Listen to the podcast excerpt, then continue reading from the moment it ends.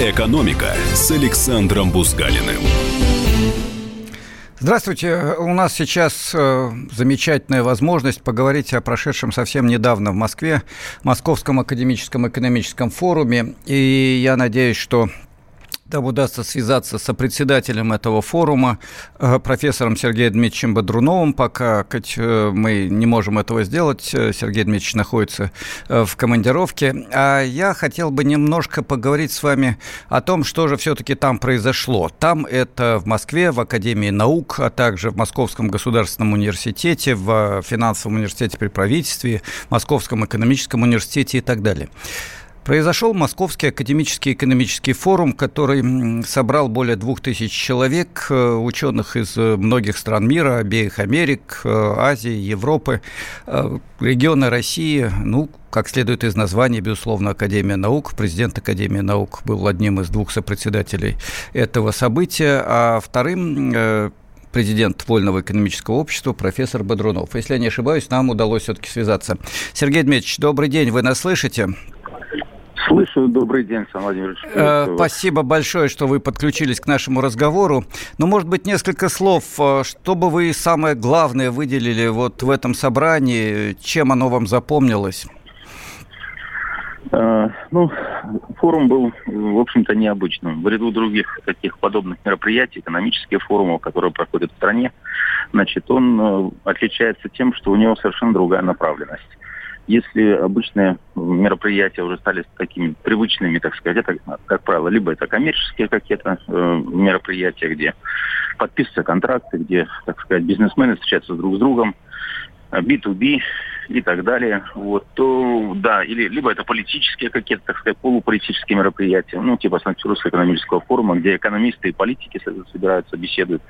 Вот здесь собрались ученые. Ученые, представляющие собой и академическую науку, фундаментальную, так, значит, и науку отраслевую, и науку образовательную из вузов, университетов, исследовательских центров страны.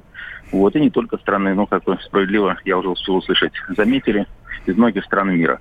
Но для нас очень важно, что все-таки поучаствовали в этом мероприятии ученые и были услышаны ученые из регионов страны. У нас было, помимо того, что вы назвали, еще 28 региональных площадок, которые впервые смотрели и слушали и участвовали ну, скажем так, э, впрямую в этом мероприятии. То есть э, были онлайн-трансляции, подсоединения, присоединения совместные, так сказать, конференции, голосования и так далее на многих площадках в стране. И это такая отличительная особенность, позволившая нам объединить в своих рядах значительную часть, я бы даже, наверное, так сказать, замахнулся сказать, большинство э, ученых и научных школ России. Да, я это очень... Да, извините, школы, на секунду. Что... Да, да, это очень да, важно, Сергей да. Дмитриевич. Да, насчет научной школы вы абсолютно правы. Слушаем вас. Да, я не зря это сказал, потому что, как правило, так сказать, если собираются подобного рода, так сказать, какие-то э, мероприятия проводятся, или собираются ученые, то, как правило, это ученые ну, одной школы, либо близких, близких школ, единомышленники, которые объединяют, которых объединяют общие идеи. В данном случае для нас было важно выслушать все многоголосие, так сказать, что называется, голосов в этом экономическом хоре. И поэтому, конечно, безусловно, э, для нас было важно, что участвовали и представители, так сказать, э, так называемых либеральных направлений, так сказать, и представители фундаментальных экономических исследований, так сказать, старых школ, традиционных школ, я бы так сказал, да, и государственники, так называемые люди, специалисты, которые придерживаются, так сказать, э, ну, почвенники, можно сказать, придерживаются, так сказать, государственного взгляда, стратегического взгляда на, на эти, на, на, на развитие экономики, ну и так далее. Так что э, это было, это был, так сказать, большой цветник, так сказать, да, цветов многих сортов. Да, это действительно большая и очень важная отличительная особенность форума.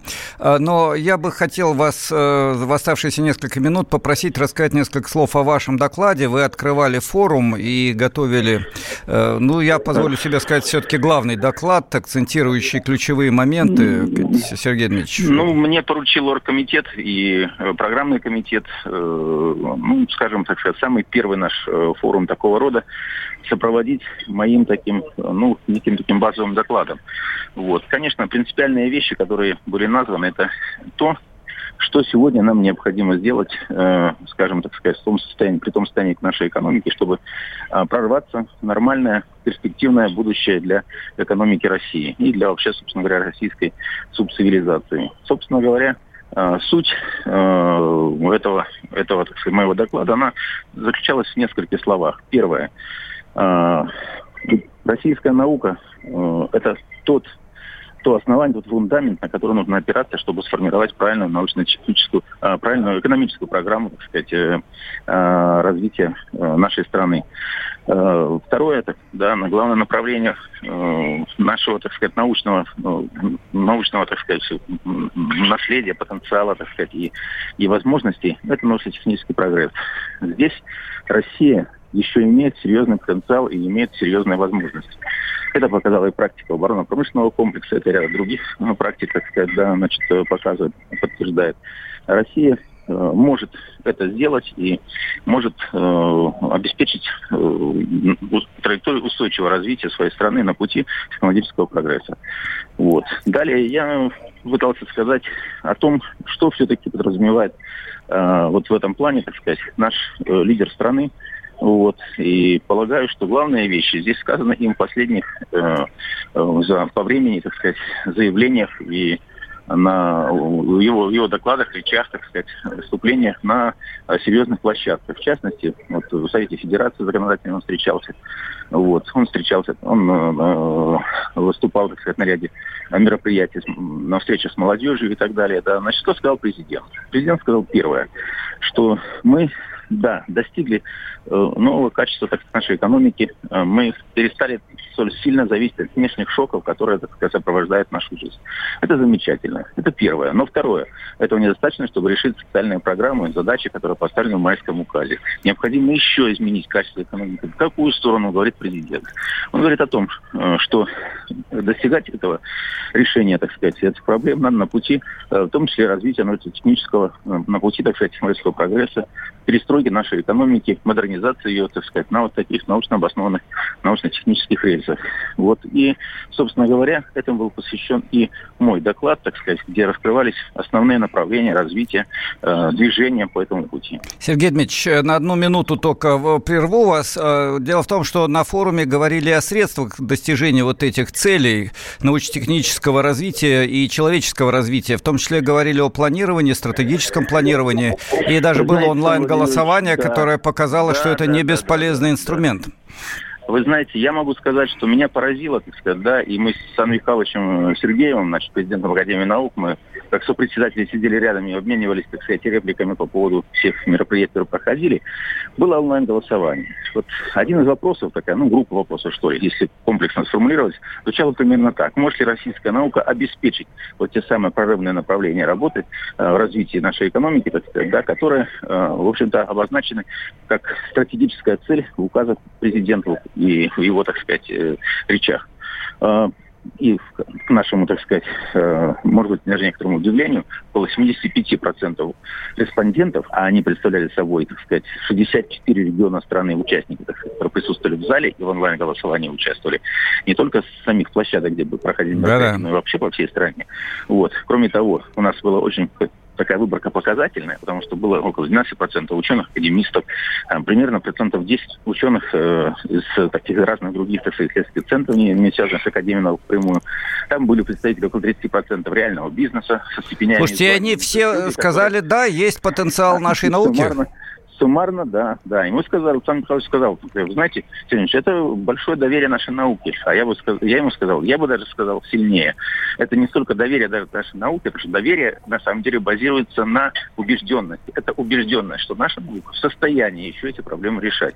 Но когда задали вопрос второго типа, да, а что, может ли в сегодняшнем состоянии управления нашей наукой, наша наука реализовать свой потенциал? И вот здесь более 70% ответили нет.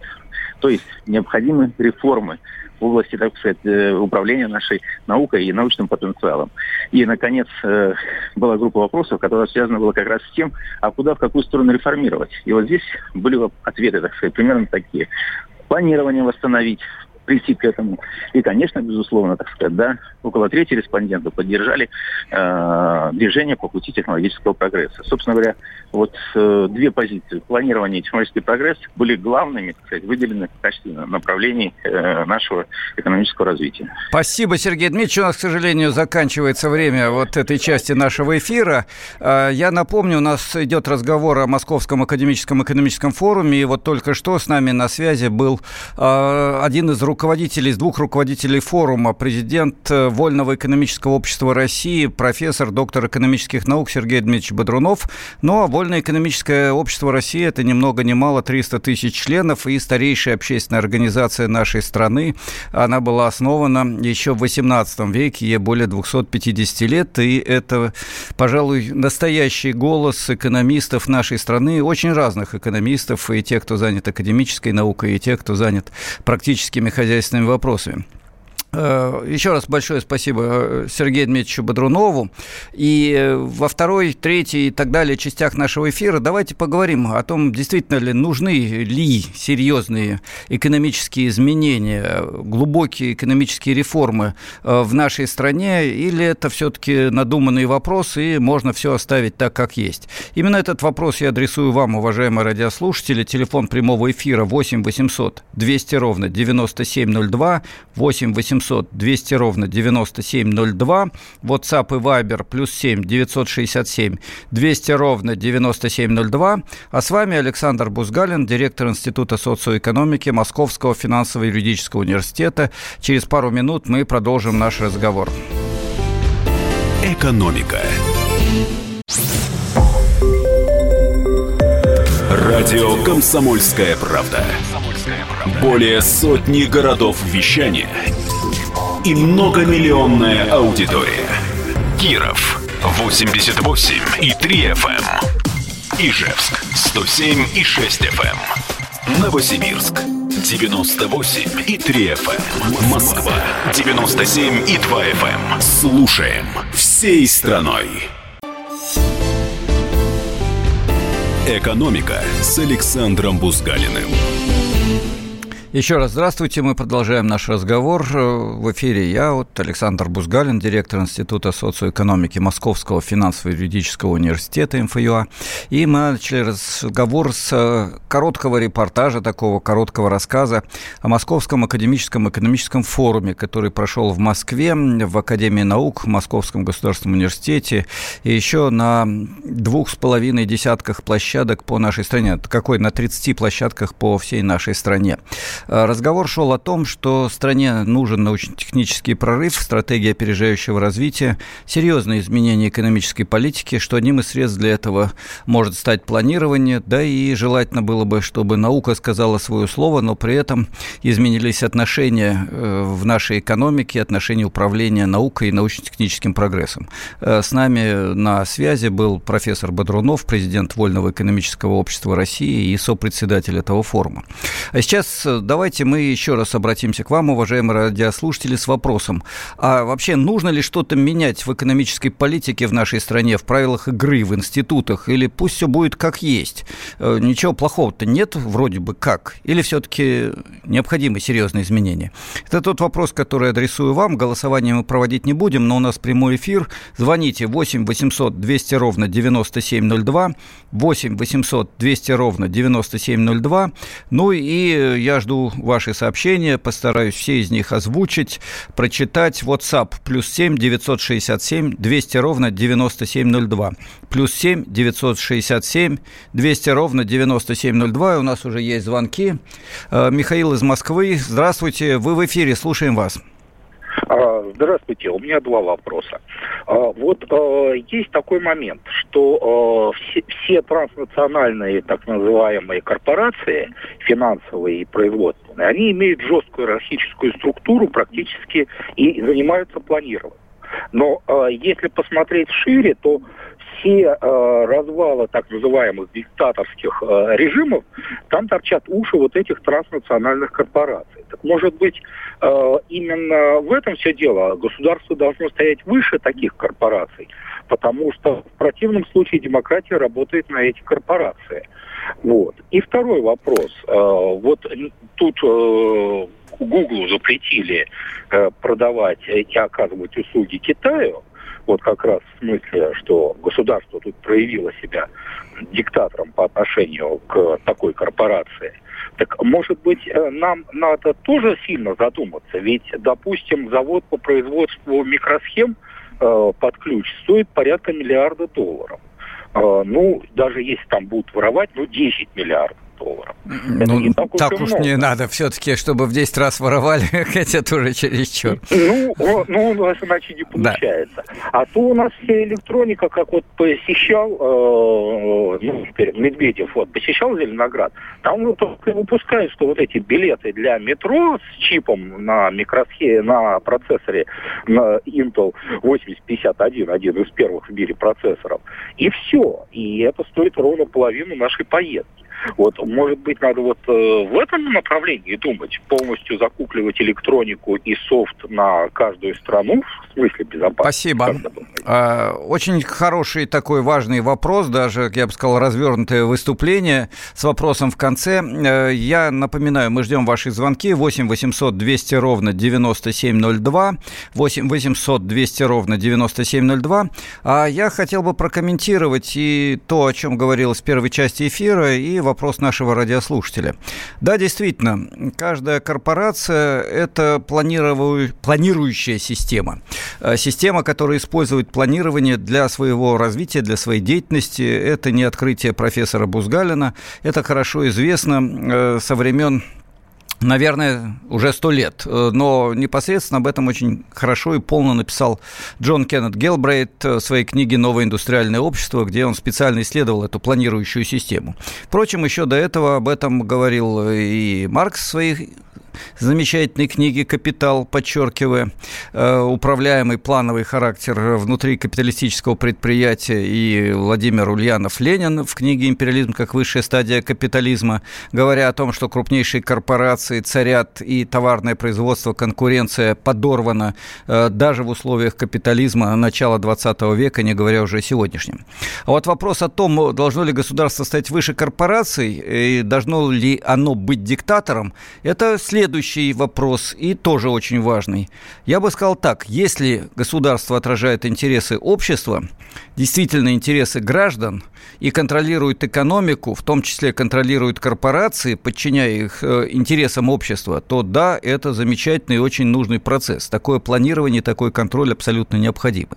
Но если государство – это группа чиновников, которые что-то делают в своих интересах, а не в интересах общества, то тогда получается, знаете, грубое выражение такое есть, хрен редьки не слаще. С одной стороны, корпорации, которые гребут под себя транснациональные выгоды, с другой стороны, бюрократия, которая гребет под себя выгоду. Вот, кстати, недавно прошло сообщение, что государственные чиновники вернули себе сокращенные когда-то 10% их заработной платы. Так что здесь вопрос довольно сложный. И я бы сказал, очень важный вопрос, который я хочу адресовать вам, уважаемые коллеги.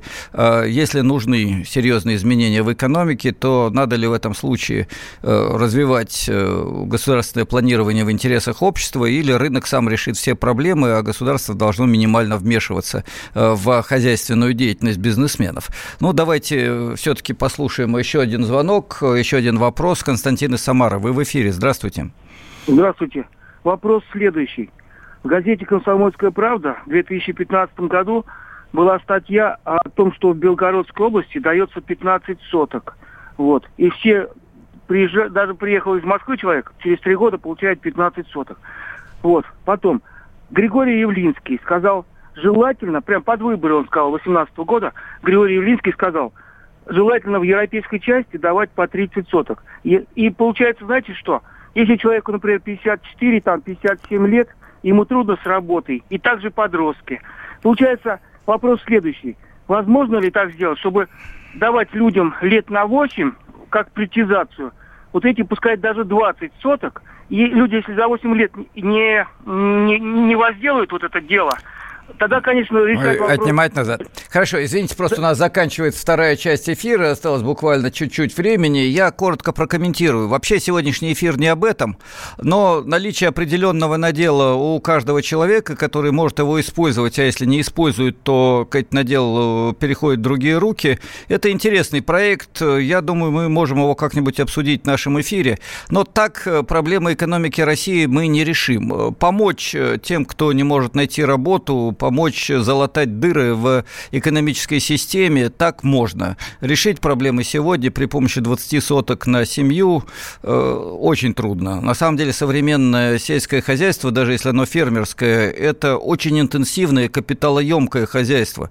Современный фермер, который обеспечивает высокий уровень урожайности, продуктивности, это человек с высшим образованием, с огромным количеством техники и с капиталом в несколько миллионов долларов. То есть есть во многие десятки миллионов рублей. Вот если 50, 60, 100 миллионов рублей вложить в аграрное производство, тогда семья способна конкурентно производить современную продукцию. Если нет, это будет огромное количество тяжелого ручного труда и не очень высокий уровень конкурентоспособности. Так что здесь есть открытая проблема. Но все-таки давайте вернемся к нашему вопросу, уважаемые радиослушатели, и третью часть нашего эфира посвятим обсуждению темы. Э, нужны ли глубокие экономические реформы реформы, и если мы их будем проводить, то должны ли они идти по пути освобождения бизнеса от всякого контроля, или все-таки нам нужно, во-первых, создать государство, ну, не создать, я бы сказал так, реформировать государство так, чтобы оно отвечало интересам граждан, реализовывало интересы граждан, а не только бюрократического сословия и крупного капитала. И если такое государство, или в той мере, в какой такое государство будет создано, то в этой мере можно и нужно развивать планирование в рыночной экономике, э, создавая коридоры развития, поддерживая технический прогресс, науку и так далее. Вот э, разные э, варианты решения проблем. Напомню, мы оттолкнулись от Московского академического экономического форума, о нем э, в начале следующей части эфира расскажу я чуть больше. А сейчас прочитаю, просто анонсировав э, те сообщения, которые вы прислали, и с тем, чтобы потом их комментировать, и чтобы вы в своих вопросах и звонках ориентировались на них. Итак, Константин Сурало пишет, изменения очень нужны и назрели, но огромной армии чиновничества они не нужны и не выгодны. Бюрократия ставит палки в колеса. Э, подумайте, уважаемые радиослушатели, согласны вы вот с этим сильным заявлением нашего коллеги, коллеги нашего радиослушателя, или нет. Еще одно почти провокационное. Путин вничтожил, ну, странное слово, вничтожил. Э, итак, Путин вничтожил малый бизнес. Зачем ему это надо? Вы знаете, я этот вопрос комментировать не буду. Наверное, его надо адресовать президенту. И если он не согласится с тем, что он вничтожил малый бизнес, то, наверное, отвечать, зачем ему это надо, не будет. Ну, а дальше посмотрим. Иван, невидимая рука рынка все наладит. Ну, и тут э, несколько значков, э, которые я расцениваю скорее как позитивную оценку того, что невидимая рука все наладит. Ну, пожалуй, Иван, я вас спрошу, а как вы относитесь к известному мнению о том, что невидимая рука рынка э, все больше норовит залезть в карман бедным и высыпать оттуда последнюю денежку в карман богатых? Это не я придумал, это одна из пословиц, широко распространенных э, в Соединенных Штатах Америки. Я даже удивился этому. Ну и есть вторая такая же. Невидимая рука рынка указывает не в ту сторону, в сторону финансовых спекуляций, а не промышленного развития. Согласны или нет, Иван? Пишите, звоните звоните. Ну и еще. 30 э, лет в Союзе жила и чувствовала себя человеком. С 90-х бесправным существом. Образование недоступно. Медпомощь получить трудно. Это еще одно сообщение нашего радиослушателя. Вот такие вызовы. И вопрос, э, с которым мы уходим на перерыв. Э, нужны или нет глубокие экономические изменения, серьезные экономические реформы? Этот вопрос вам задает Александр Бузгалин, директор Института социоэкономики Московского финансово-юридического университета и через несколько минут будем отвечать на него все вместе. Экономика. Радио «Комсомольская правда».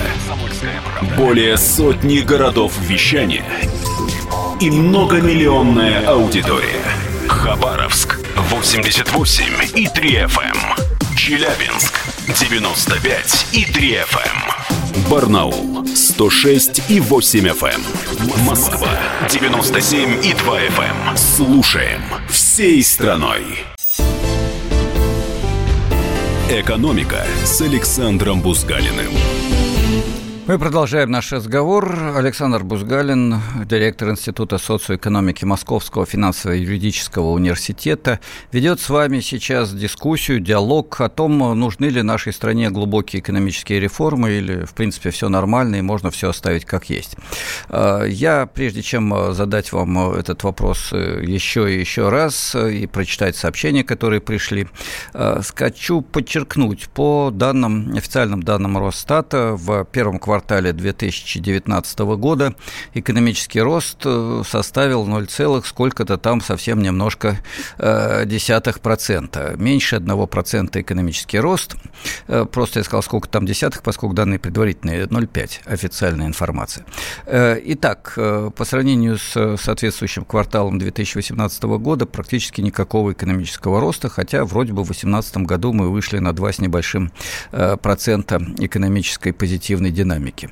Э, стагнация или все-таки нет? Этот вопрос мы не раз обсуждали. Обсуждали и вопрос о том, что валовый продукт – это не самое главное. Но вот, как выясняется, сегодня все большее число экспертов, и с ними я согласен, говорят, что если в 2018 году и было оживление, то только потому, что был чемпионат мира по футболу, ну и некоторые эти шаги, связанные с э, попыткой реализовать президентские указы для получения соответствующих социальных результатов. Э, сейчас э, роста платежеспособного спроса населения реальных доходов нет, ну и, соответственно, роста экономики нет. Э, так нужны ли серьезные изменения в этих условиях или оставим все как есть, чтобы не было хуже? Вопрос, который адресую вам. Телефон прямого эфира 8 800 200 ровно 9702. 8 800 200 ровно 9702. WhatsApp и Viber плюс 7 967 200 ровно 9702. Э, я начал э, наш сегодняшний разговор уже полчаса назад с рассказа о Московском академическом экономическом форуме. И хочу напомнить, что это было большое событие, собравшее тысячи ученых нашей страны, э, многих специалистов из обеих Америк, Азии, Европы и так далее, говорили как раз о том, есть ли теоретические, серьезные, продуманные стратегии экономического развития, которые нужны миру, нужны нашей стране. Ответ был позитивный позитивный есть, и много говорилось в том числе о необходимости качественного изменения технологических э, оснований экономики. Извините за наукообразную формулировку, но это принципиально важная формулировка. Стране нужны другие технологии. Это раз. Два. Говорилось о том, что в России, в частности, есть высокий научный, образовательный, культурный потенциал, есть человек. Вот я бы это слово выделил. Человек с большой буквы, который способен жить, работать, отдыхать, э, созидать общественные блага и свою собственную жизнь гораздо эффективнее, чем сейчас этот человек есть, он хочет и может работать, но экономическая система мешает это делать. И вставал вопрос, а как сделать так, чтобы система не мешала, а помогала? И здесь э, речь зашла о том, что в рыночной экономике нужна во-первых, э, серьезная трудовая мотивация. То есть э, деньги должны быть связаны не только с умением э, участвовать в бизнес-операциях в финансовом секторе или выкачивать нефть и газ и прочие, прочие страны и выгодно продавать это за рубежом, но и с умением работать талантливо, творчески, серьезно на предприятиях промышленности и сельского хозяйства, в университетах, школах и клиниках, и в государственном управлении отнюдь не в последнюю очередь. Говорили о том, что для этого нужна другая модель социальной э, системы, другая модель мотивации труда. Вот э, в докладах, которые прозвучали со стороны научного руководителя э, Института социологии РАН, академика Горшкова, профессора Соболева из Института экономики РАН, наших товарищей, я не боюсь этого слова, товарищей из э, Англии, говоривших Алан Фриман о творческом труде. Прозвучали очень интересные и важные тезисы. Давайте их коротко сформулируем. Первый.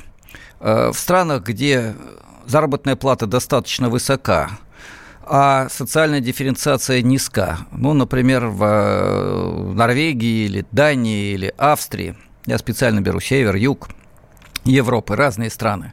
В этих странах э, приоритетом при выборе работы является содержание труда. Подчеркиваю, не зарплата, не что-то другое, а содержание труда.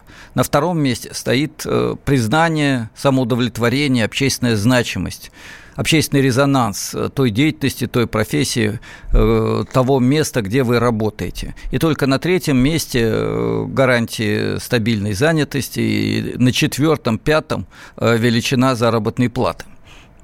Не правда ли, даже странно звучит?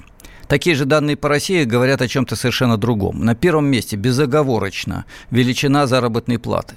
На втором месте, что главное, да, еще раз напомню вопрос. Что главное, на какой главный вопрос вы должны ответить, устраиваясь на работу? Что вас волнует больше всего при устройстве на работу? Так вот, в России это, конечно, заработная плата, ответило подавляющее большинство респондентов. На втором месте гарантии занятости, чтобы не выгнали пинком под, ну не будем говорить куда. Э, и содержание труда, интерес, э, творческие компоненты работы э, на отнюдь, отнюдь не первых местах. Вот такая ситуация. Если мы создадим другую мотивацию с достаточно высокой зарплатой, то изменится экономика. Но для этого нужна другая модель распределения. Об этом тоже говорили и наши зарубежные коллеги, и тот же академик Горшков, о котором я уже чье имя я уже упомянул в эфире. О чем идет речь? Ну, прежде всего о том, что возможно и необходимо частичное перераспределение личных доходов э, в пользу э, общественных проектов. Ну, проще подоходный налог на миллионеров, э, налог на миллионные и миллиардные наследства и использование этого для бесплатного качественного образования, качественного здравоохранения – и, главное, технологического развития, прогресса человеческих качеств, интересного содержательного труда, достойной заработной платы. Ну и еще один механизм, который тоже э, подробно говорилось в рамках э, форума, э, это планирование. Есть очень типичное возражение. План – это тоталитаризм, это диктат бюрократов, это контроль всего сверху. А вот английский профессор Алан Фриман, я специально ссылаюсь на зарубежные авторитеты, то вы не поверите, хотя были и э, десятки ученых из нашей страны, которые говорили то же самое, и американский профессор Дэвид Лайбман подчеркнули, план что-то другое. Вот рынок сегодня – это то, что контролируется крупнейшими корпорациями. Рынок – это не ситуация в 21 веке. В 21 веке рынок – это не ситуация, когда производитель делает то, что хочет потребитель. Это ситуация, когда крупные корпорации навязывают нам, что мы должны хотеть потреблять, превращаясь в шопоголиков э, Наоми Кляйн про это вообще написала «Потреблятство». Извините за почти нецензурное слово, но это цитата названия книги, получившей огромную популярность в нашей стране. Серьезная книга, это научная какая-то работа известного ученого Соединенных Штатов. Э, так вот, это рынок нам навязывает искусственные симулятивные потребности, э, в погоне за которыми мы гробим свою жизнь. А план – это что-то другое, по идее, должно быть и может быть. Это ситуация, когда государство, представляющее наши с вами интересы, выражает в этом плане главные задачи развития. Качественное образование, хорошее здравоохранение, технологический прогресс, ну и так далее. И для этого используют и косвенные механизмы, Высокие налоги на тех, кто спекулирует, низкие на тех, кто производит качественную технологически, выс, высокотехнологичную продукцию, вкладывает ресурсы в образование и так далее. А, кредиты, дешевые кредиты для современного производства и тех, кто решает проблемы здравоохранения, решает экологические проблемы – ну и так далее. В принципе, довольно хорошо известные механизмы, и э, в этом случае, да еще если планирование будет осуществляться открыто, гласно, под контролем общества, э, будут э, серьезные изменения. Вы, может быть, скажете, есть такая поговорка российская, если бы до кобы, да во рту грибы, то бы был бы то не род, был бы целый огород, да? А я отвечу. Есть ответы на вопрос о том, как государство сделать немножко другим, в большей степени ориентированным на интересы граждан, в меньшей степени на интересы бюрократии и крупного капитала. Но об этом чуть позже. Сейчас давайте попробуем успеть принять э, звонок Александра из Саратова. Да, Александр, вы в эфире. Слушаем а, вас. Нужны изменения в нашей экономике или и так сойдет? А, здравствуйте. Сейчас отвечу. Без отстранения от власти путинского олигархата все ваши самые здравые мысли, ваши форумы превращаются в пустую болтовню. Для справки, у нас в Саратове продолжает добивать промышленность. Пять заводов, я подчеркиваю, пять заводов, либо на грани закрытия, либо там уже произошли серьезные э, сокращения. Спасибо. Вот такой вброс в эфир.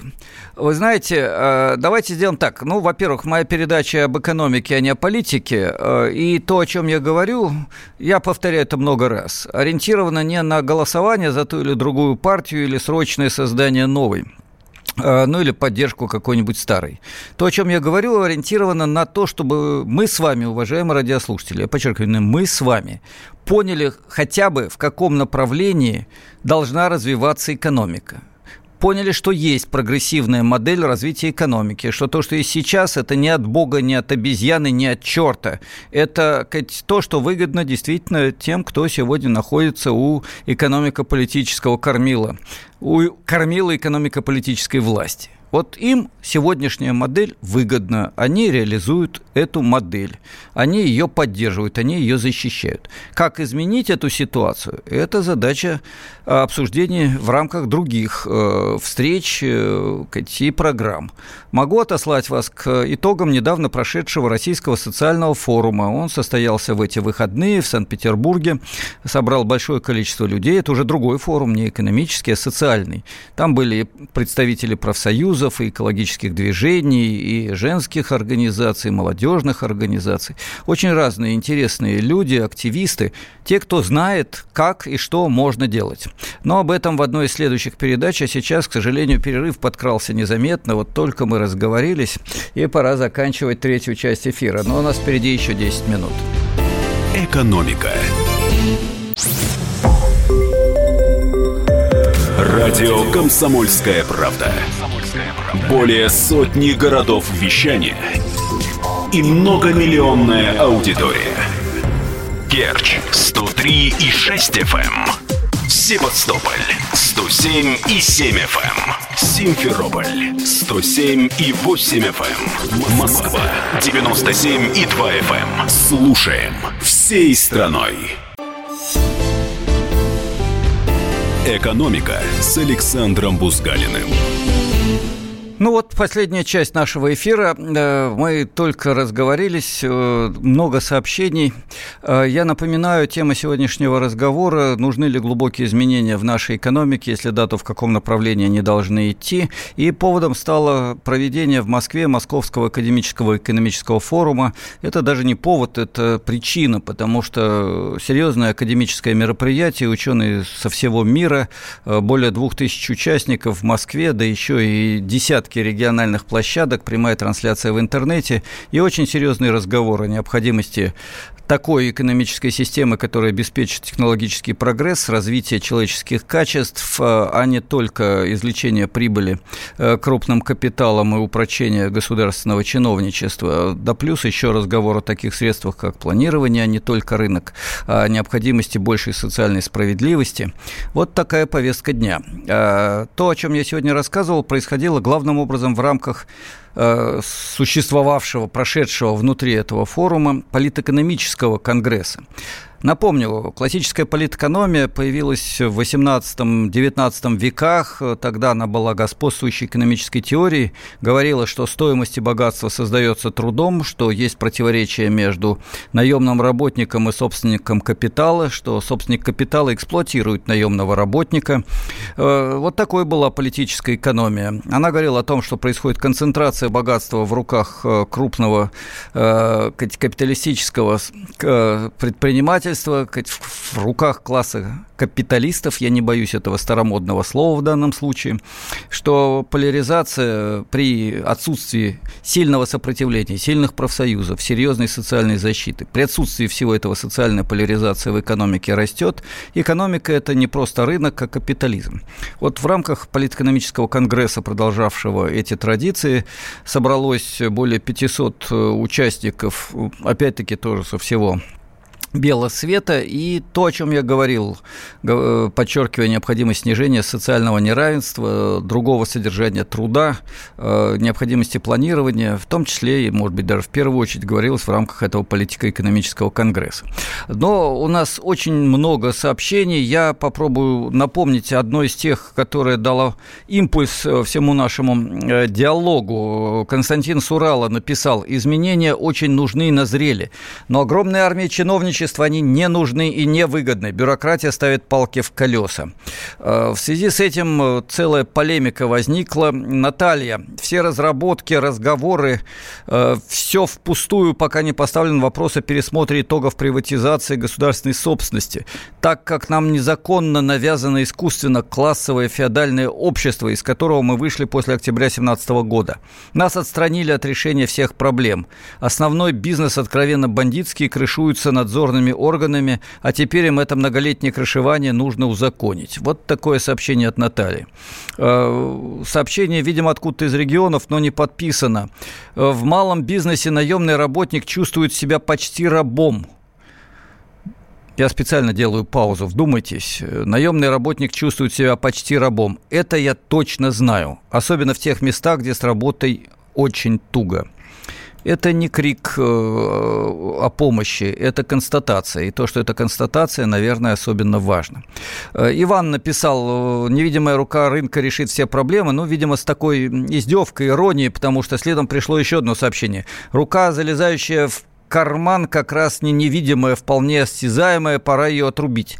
Это реакция на мою реплику. Невидимая рука рынка все больше шарит в карманах у бедных, перекладывая денежки в карманы богатых. Еще одно сообщение, тоже, видимо, из региона. Почему правительство не перенимает опыт у производства ВПК? Ответом на этот вопрос и будет ответ на вашу тему. Ну, видимо, имеется в виду то, что в промышленном комплексе у нас есть э, определенный прогресс. А вот другое сообщение прям полемизируют с этим. А есть куда хуже, спрашивает радиослушатель, да еще и пара каких-то совершенно жутких злобных мордочек к этому приплюсовано. Э, давайте чуть-чуть пролистаем, потому что все я прочесть просто не могу. Э, еще одно сообщение товарищ Бузгалин, дорогой, да еще и с восклицательным знаком. Тема звучит издевательски. Экономика, судя по темпам роста, в кавычках, э, в... Дальше я поставлю многоточие, такой, знаете, пик-пик-пик. Уже минимум как со времен посадки Ходорковского. А мы спрашиваем себя, нужны ли нам реформы экономики. Да нечего нам реформировать, нет у нас ее. А то, что есть, позор, который наш Трамп-пам-пам, Кабмин, раздувая щеки, называет экономикой опять в кавычках. Не стесняйтесь, Александр, зачитайте. Искандер Рави Равильевич пенсионер. Ну вот все зачитать я не смог, Искандер Равильевич, у нас есть правила прямого эфира. А, но вот такое сообщение. Только единственное, уважаемые радиослушатели, я, как вы чувствуете, весьма критичен, а, но я очень не люблю преувеличений. Экономика есть, э, за исключением 20% тех, кто в нищете, остальные живут. Кто перебивается, кто нормально более-менее живет, кто преуспевает, таких, правда, меньшинство. Но говорить, что ничего нет, э, давайте не будем э, создавать прецеденты э, неточности, я бы сказал, даже неправды. Знаете, когда человек, который с голоду не умирает, кричит, что ты уже умер, он понимает, что что-то тут не так. И дальше начинает не доверять, даже когда ему говорят, милый, ты бедно живешь, ты серый живешь, давай по-другому. Он скажет, да нет, вы только что сказали, с голоду умираю, я не умираю, у меня есть еда. Вот Давайте не будем преувеличивать. И так ситуация не самая лучшая. Есть экономика, нет спада, есть стагнация. Э, есть высокая социальная дифференциация, но есть и те, кто жирует, есть те, кто живет спокойно и более-менее сытно. Таких процентов 20, жирующих процентов максимум 10.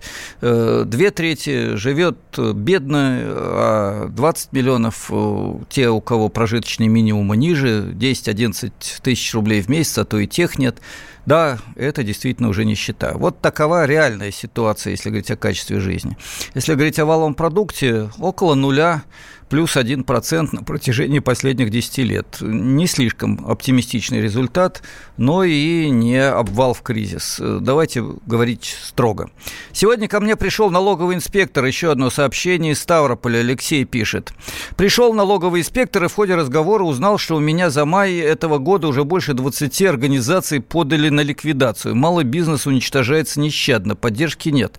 Организовать даже примитивное производство почти невозможно из-за отсутствия финансирования, а также оборудования в стране. Все есть в Китае. Ну, видимо, все есть из Китая, я бы, наверное, добавил, потому что действительно ситуация э, грустная. Я, выступая с лекциями в Китайской Народной Республике, в университетах на Шанхайском экономическом форуме, приводил данные в соответствии с которыми мы большинство оборудования вывозим из Китая, туда гоним сырье. В Китай уже гоним сырье, вывозим оборудование.